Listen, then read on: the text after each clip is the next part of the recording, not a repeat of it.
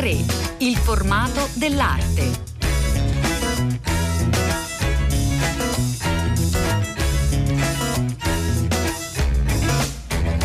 Buongiorno, buongiorno, a tutte le ascoltatrici e tutti gli ascoltatori da Elena del Drago, una nuova puntata di A3 per raccontarvi, nonostante tutto, nonostante tutte le difficoltà di questo momento tragico, le mostre, le iniziative, le opere d'arte in, in Italia, oggi andiamo a Caserta, alla reggia di Caserta, lo facciamo attraverso la voce di Tiziana Maffei che intanto saluto, buongiorno benvenuta.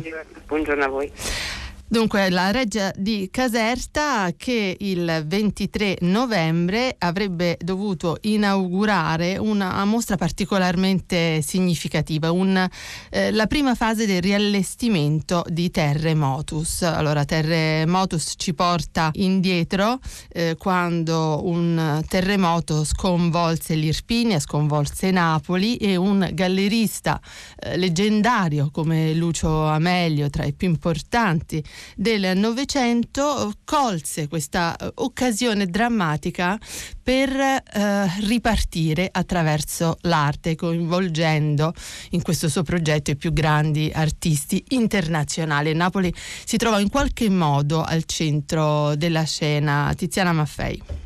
Noi abbiamo questa collezione straordinaria del linguaggio dell'arte contemporanea in un luogo che forse è noto solo per questo aspetto storico, ma molti dimenticano che la Reggia di Caserta quando fu costruita era sicuramente il luogo della sperimentazione contemporanea, tra l'altro realizzata da quello che oggi potremmo definire un vero e proprio archistar, con grandi artisti e grande anche eh, capacità di sperimentare linguaggi diversi. Il Vanvitelli, ecco, ricordiamo. Il Vanvitelli con una visione di un committente particolare particolare come il raffinato Carlo III di Borbone.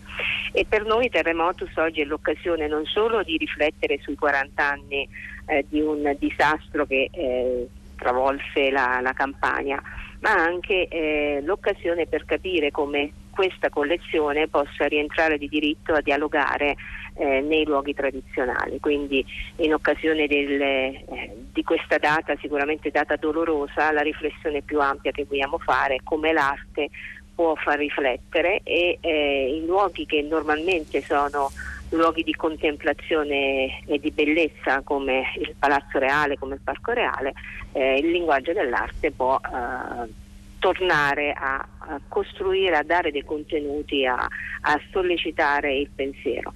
Noi in questa occasione eh, apriremo, con, eh, apriremo, apriremo digitalmente, virtualmente, per poi rimandare l'apertura reale a quando si potrà eh, di nuovo avere la mobilità negli spazi Forse il 4 dicembre, forse. Il, speriamo tutti il 4 dicembre, anche se il 23 eh, daremo notizie e faremo vedere quello che, eh, che, si è fatto, quello che stiamo facendo. La cosa interessante è proprio che apriamo con eh, le 21 opere che in qualche modo quasi naturalmente si sono disposte nel, nel percorso, da Bois eh, è un messaggio molto forte. Io ritengo che quando Boyce pensa che ogni uomo possiede il palazzo più prezioso del mondo nella sua testa mm. e, e, nella, e, anche nella sua volontà, eh, la volontà delle persone in questo momento deve, deve, essere messa in gioco. Infatti poi chiudiamo il percorso con Warl e passiamo dall'intimità della persona di Boyce a questa sfera pubblica che Warner narra con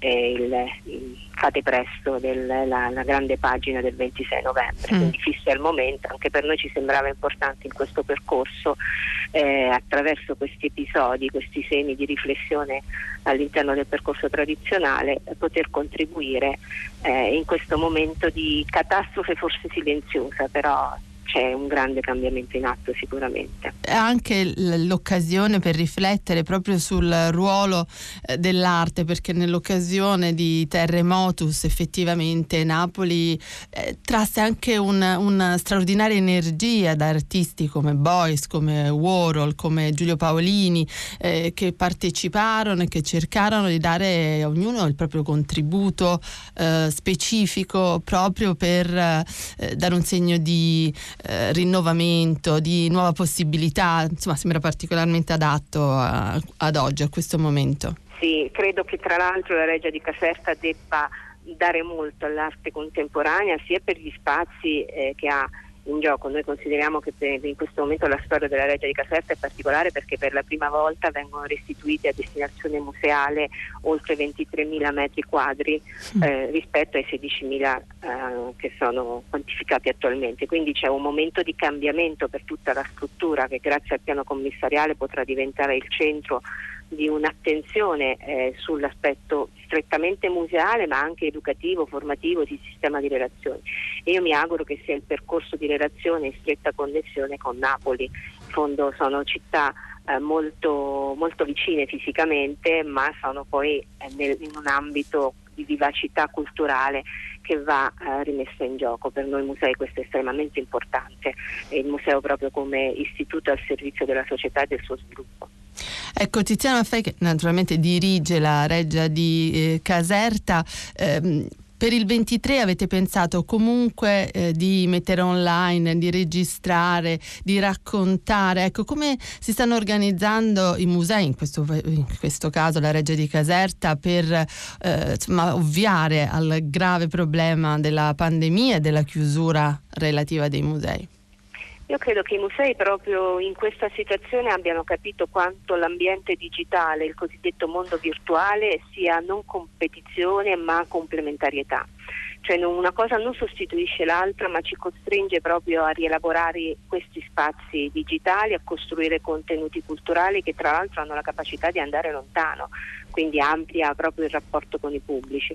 Noi già da tempo stiamo lavorando su un uso dei social e di tutto l'ambiente digitale, è molto più impegnativo per noi eh, sviluppare questi discorsi, però eh, proprio anche in occasione del 23 ci sarà questa sorta di presentazione non solo dell'iniziativa ma poi eh, quasi un avvento, una presentazione delle singole opere, una raccolta di testimonianze perché ricordiamoci che il 23 novembre è stato anche un momento estremamente intenso per questa terra, quindi senza nessuna eh, diciamo così, visione nostalgica, però presa di coscienza di quanto la natura, l'ambiente, gli ecosistemi incidono nella vita dell'uomo, nella società, in tutto l'agire del, delle, delle, nostre comunità e quindi per noi è anche l'occasione di, di, prendere coscienza o perlomeno di ricordare quei momenti per avere una prospettiva. In questo momento è tutto molto difficile, forse è meno fisico ma sicuramente è molto più doloroso dal punto di vista proprio interiore. Mm. E allora eh, noi partiamo il 23 grazie a, quella, a, quello che ci può concedere la tecnologia eh, digitale, cerchiamo di dare il nostro contributo. Ciò non toglie che l'esperienza, tra l'altro anche l'esperienza in sé di questo dialogo diretto perché le opere non verranno posizionate nelle retrostanze ma nelle stanze più importanti del percorso museale, quelle che normalmente erano considerate il percorso storico, eh, mentre invece il tentativo è proprio di eh, far sì che queste opere entrino con forza all'interno del percorso museale e questo vuol dire però una fruizione diretta, l'aspettativa è quello di ritrovarci nuovamente qui alla Reggia di Caserta come in tutti i musei del mondo eh, per poter vivere l'esperienza diretta. Eh beh, lo speriamo davvero tutti, intanto il 23 eh, novembre eh, si parte online ma ci sarà sicuramente occasione di vedere Terremotus, noi intanto continuiamo a raccontarla, a raccontarlo Lucio Amelio e raccontare le opere. Grazie a Tiziana Maffei. Grazie.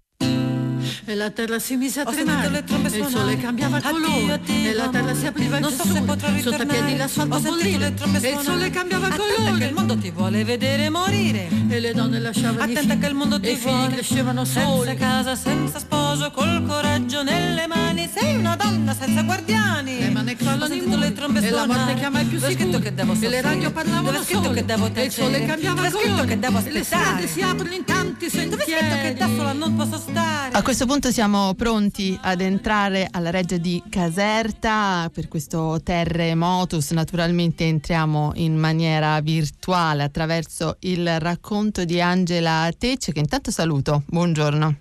Buongiorno. Angela Tecce che è storica dell'arte, è curatrice, eh, ha un'esperienza proprio diretta anche eh, con le opere in eh, mostra e quindi approfittiamo di lei proprio per immaginare insieme il percorso espositivo a Caserta a partire dal grande sciamano dell'arte contemporanea, Joseph Beuys Tecce.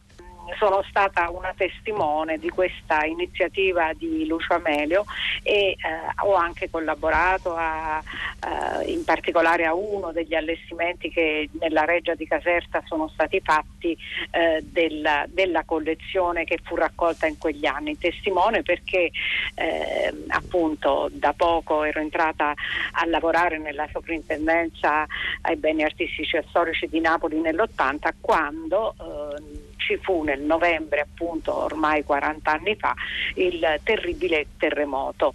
Eh, Lucio Amelio, galleria che io frequentavo essendo da sempre stata una contemporaneista, sin, eh, pur lavorando in una soprintendenza, eh, lanciò immediatamente eh, questo che io non, non chiamerei neanche una, una, collezione sin dal primo momento, ma proprio una chiamata a raccolta degli artisti a testimoniare eh, che anche in una situazione drammatica come quella del terremoto dell'80 la cultura poteva essere eh, un volano per altri pensieri, per altre eh, per immaginare un futuro diverso. Ecco, Angela Tecce in apertura definivo Lucio Amelio un gallerista leggendario. Ecco, lei che ha avuto il, insomma, il privilegio anche di frequentarlo, conoscerlo, ci può dare un, un suo ricordo, un suo ritratto di quest'uomo?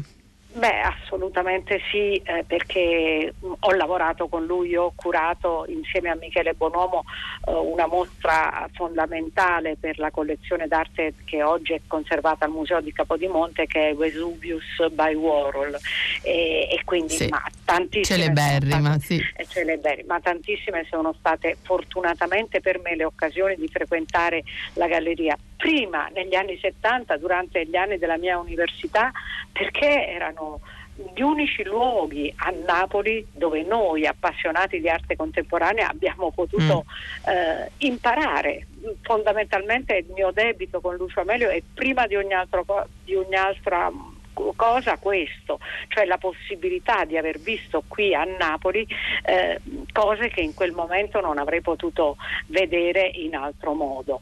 Eh, poi eh, durante gli anni Ottanta eh, lui è stato l'organizzatore di cose fondamentali, prima ancora di Terremotus, proprio pochi mesi prima, nell'aprile e il terremoto ci fu invece nel novembre dell'80, Napoli è sede di uno degli incontri storici fondamentali dell'arte contemporanea Germania. Andy Warhol incontra Joseph Beuys, mm. ci sono le immagini, ci sono le fotografie, ci sono i filmati e Lucio Amelio che io intervistavo perché intanto collaboravo con il giornale dell'arte di Torino eh, era orgogliosissimo di questo perché riteneva che questo incontro che effettivamente fu storico tra il, dire, il, il simbolo della, della, cultura americana, della cultura pop, della cultura eh, dire, dell'immagine, soltanto dell'immagine, si incontrava invece con il protagonista dell'arte europea ancora legata a un'idea filosofica della centralità dell'uomo.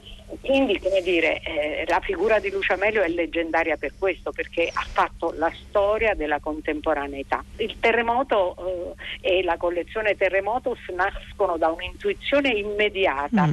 Eh, Lucio Amelio stesso in un filmato che un filmmaker napoletano che collaborava sempre con lui, Mario Franco, eh, ha realizzato, dichiara il primo artista a rispondere al mio appello e dire direi quasi anche a suggerirlo è stato un giovanissimo napoletano, Nino Longobardi, che ha realizzato la prima opera quasi Ecco, ricordiamo, sì.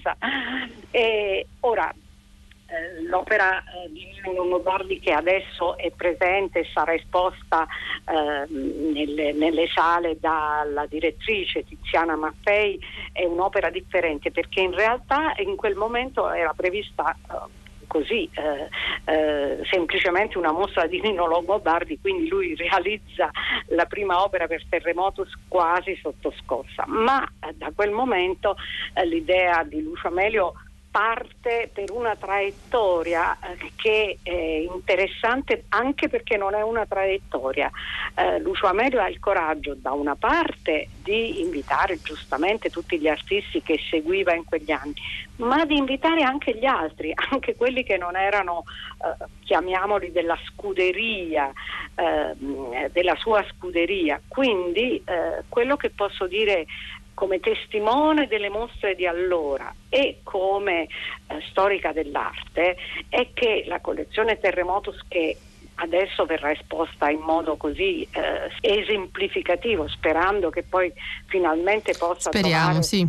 eh, una eh, collocazione definitiva e degna dell'importanza di questa Sì, perché c'è stata insomma una lunga discussione in merito proprio alla, alla collocazione definitiva della, di tutta la collezione. Beh, Angela credo Tecci. che eh, da quando Lucio Amelio decise per sua volontà testamentaria di destinare eh, la collezione alla Reggia di Caserta le eh, collocazioni sono state diverse e eh, alcune delle quali che avevano però il carattere della provvisorietà in attesa della, eh, del restauro di altri luoghi sono state appunto molto discusse, ma il discorso è finalmente non solo trovare la collocazione giusta e questo eh, sarà un compito che sicuramente Tiziana Mattei assolverà brillantemente anche data la sua specializzazione come eh, museografa, ma ehm, il discorso è anche dal mio punto di vista quello di eh, dire, valorizzare realmente questa collezione che è uno spaccato di quegli anni di fondamentale inter- importanza perché i nomi che raccoglie sono nomi eh, che, eh, dire, che veramente eh, a parte che oggi rappresentano un po' il gota dell'arte contemporanea internazionale ma fanno anche il punto di una situazione mondiale di quel momento. Eh, comincio con qualche nome. La mostra che praticamente dà ufficialmente l'avvio a Terremotus è quella di Bois, Terremoto in Palazzo.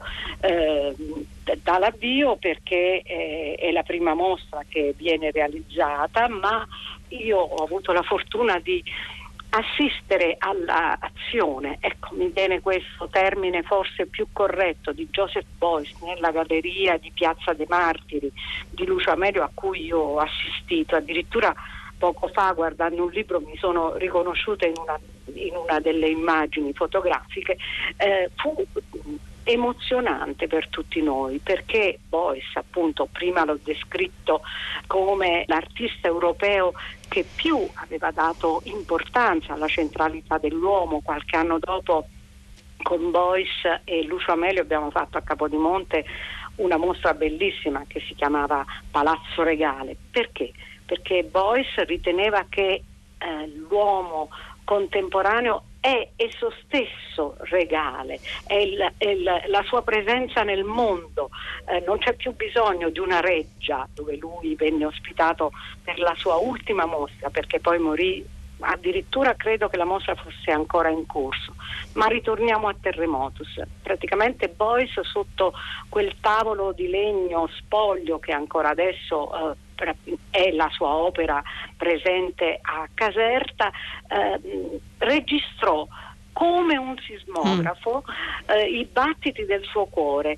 Eh, come in un elettrocardiogramma, li ho esposti poi anni dopo al Museo Pignatelli che ho diretto per molti anni e eh, questo diagramma terremoto è appunto dire la rappresentazione emotiva più forte di un'esperienza che molti di noi hanno purtroppo vissuto nella sua drammaticità. Ecco, ci sembra particolarmente interessante poterlo rivivere per il momento online, ma poi si spera eh, presto anche di persona. La reggia di Caserta con questo anniversario di Terremotus che eh, alla fine è in un momento di altrettanta emergenza. Grazie, grazie ad Angela Tecce. La ringrazio. Donna senza guardiani. Le mani crollano i le trombe E la morte chiama più sicuri. che devo E le radio parlavano Dove scritto che devo tacere. E il sole cambiava Dove scritto che devo aspettare. Le strade si aprono in tanti sentieri. Dove scritto che da sola non posso stare. Escono i figli ma senza padre. Non voglio, non posso, non voglio morire. Con gli occhi aperti e le bocche per non parlare. Non voglio, non posso, non voglio morire.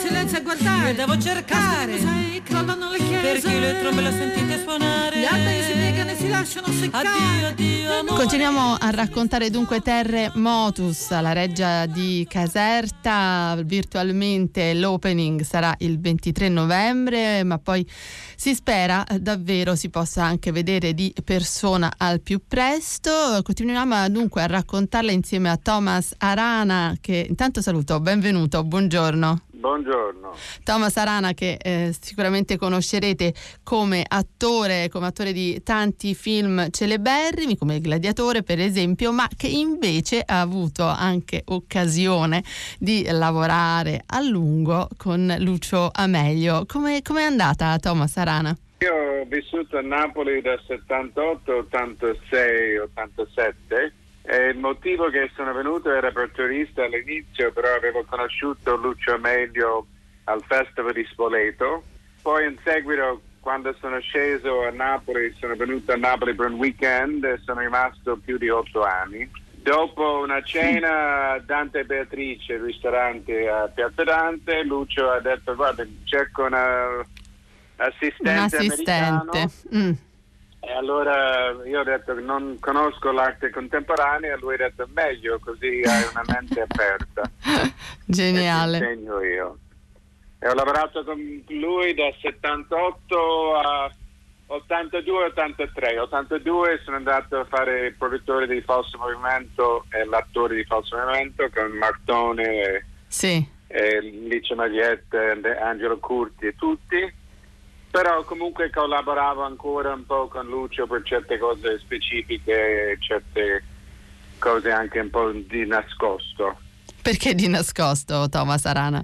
Eh, perché erano situazioni discreti dove alcuni artisti mm-hmm. che sono, diciamo, artisti sono simili al, ai registi, sono un po' simpatici e megalomaniaci. Mm. Quindi alcuni hanno bisogno di essere trattati in modo discreto e anche di... Cioè un po' diplomatico, diplomatico. Molto diplomatico. Molto diplomatico. Ecco, eh, l'esperienza eh, immagino sia stata importante perché comunque otto anni con un uomo straordinario come Lucio Amelio eh, e poi c'è stata anche quella di Terremotus. Guarda, il terremoto si è iniziato perché il 23 novembre 80 io stavo al Cinema Filengeri a Napoli guardando un film e quando ho colpito la città, mm. sono, perché sono di San Francisco, sono abituato ai terremoti, anche se quello era quello più forte, allora capivo bene che succedeva, sono corso in galleria dove Nino Longobardi prima stava lì a dipingere però era fuggito per andare a casa sua dove aveva la moglie e i figli, dove era abbastanza distrutto. Lucio è arrivato in galleria dopo poco tempo perché lui stava a San Carlo al concerto. Mm. Abbiamo controllato che il, la galleria era a posto, non c'era danni a nessun lavoro, anche in deposito.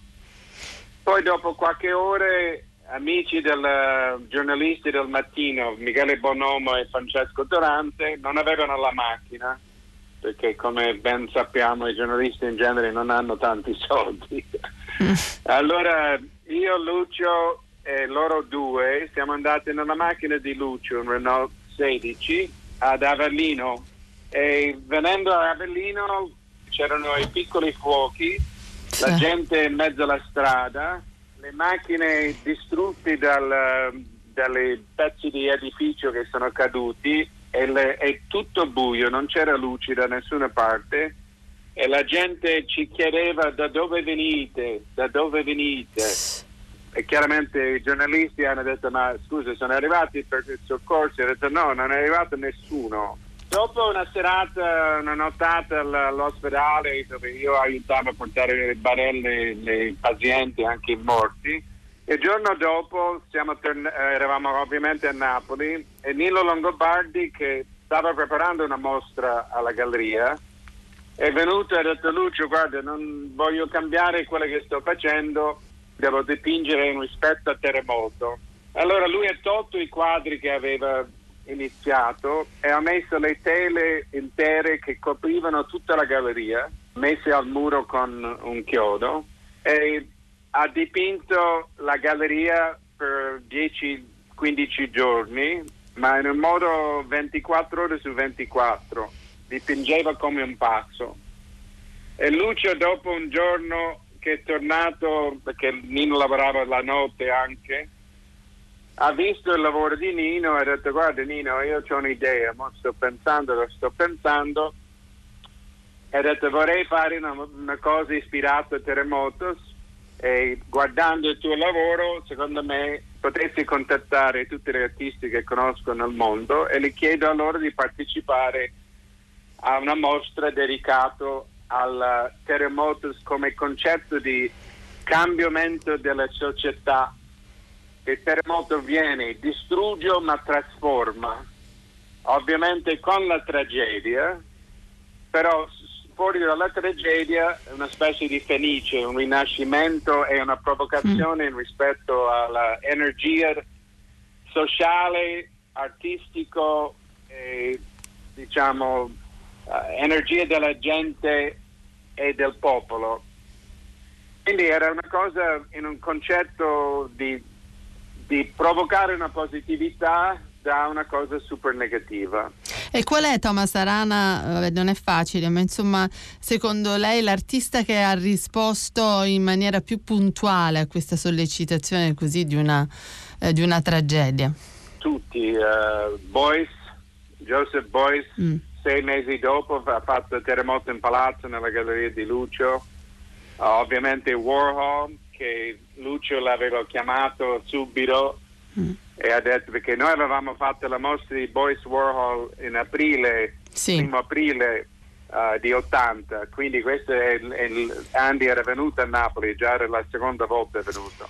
E allora lui ha chiamato Andy, ha, detto, ha spiegato la situazione e lui ha detto ah sì ok e, e lui ci ha avuto l'idea di mandare a lui uh, terem, uh, Fate presto la prima pagina del, del mattino. mattino sì eh, che era bello perché era forte forte, ri- ricordava un po' il lavoro di Andy Warhol negli anni 60 sì. quando faceva i giornali americani. È stata un'iniziativa uh, straordinaria che dunque si può rivivere adesso in un momento altrettanto difficile che stiamo vivendo. Noi ringraziamo molto Thomas Arana. Terra si mise a tremare e il sole cambiava colore e la terra si apriva in fessure, sotto ai piedi l'asfalto bollire e il sole cambiava colore e le donne lasciavano i figli e i figli crescevano soli, tremano e crollano i muri e la morte chiama i più sicuri e le radio parlavano sole e il sole cambiava colore e le strade si aprono in tanti sentieri. Nascono figli ma senza padre, con gli occhi già aperti, la bocca per parlare la gente in silenzio a guardare. Cascano i musei, crollano le chiese, gli alberi si piegano, si lasciano seccare, le nuvole di piombo ci pesano addosso le scuole. Pericolante, morte, sangue, pianti, ma non c'era acqua, solo un gran vento. La terra si spacca e noi ci stiamo dentro. E la terra si mise a tremare, e il sole cambiava colore, e la terra si apriva in fessure, sotto i piedi l'asfalto bolliva, e il sole cambiava colore, che il mondo ti vuole vedere le donne lasciavano i figli che il mondo ti e i figli crescevano soli. Senza casa, senza sposo, col coraggio nelle mani, sei una donna senza guardiani. Tremano e crolla di muri, e la morte chiama i più sicuri, e le radio parlavano sole, e il sole cambiava colore, e le strade si